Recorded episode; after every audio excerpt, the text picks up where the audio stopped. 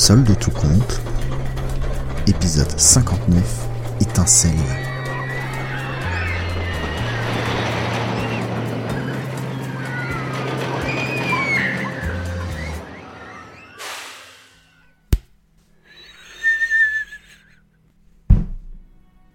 Il a suffi d'une étincelle pour entamer le feu d'artifice.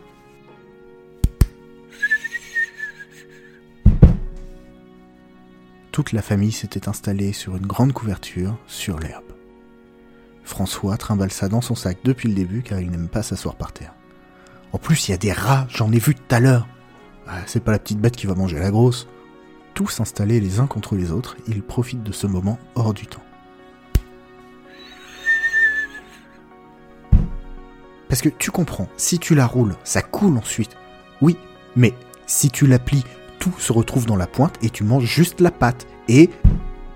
Kevin et Milo ont interrompu leur débat passionné sur le pliage contre le roulage des crêpes en finissant de déguster les leurs sous les lumières multicolores. Ninon était blotti dans les bras de sa mère, terrifié par le bruit des explosions et l'agression des flashs lumineux. Jean-Pierre tenait sa femme et sa fille près de lui, heureux d'enfin pouvoir profiter de ce moment avec elle.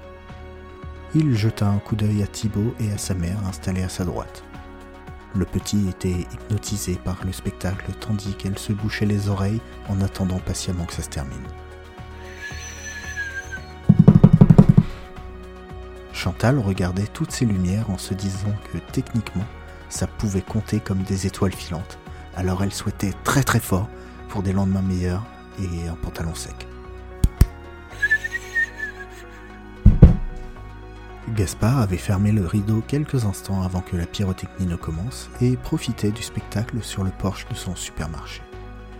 Il pensait à son fils avec qui il aurait aimé partager ce moment en se disant C'est pas grave, il y en aura d'autres. Les feux follets du supermarché se mêlaient aux volutes colorées des fusées et observaient toutes ces vies et ces destins réunis ici et maintenant. Cet instant, à l'échelle d'une vie, n'est qu'un flash de lumière.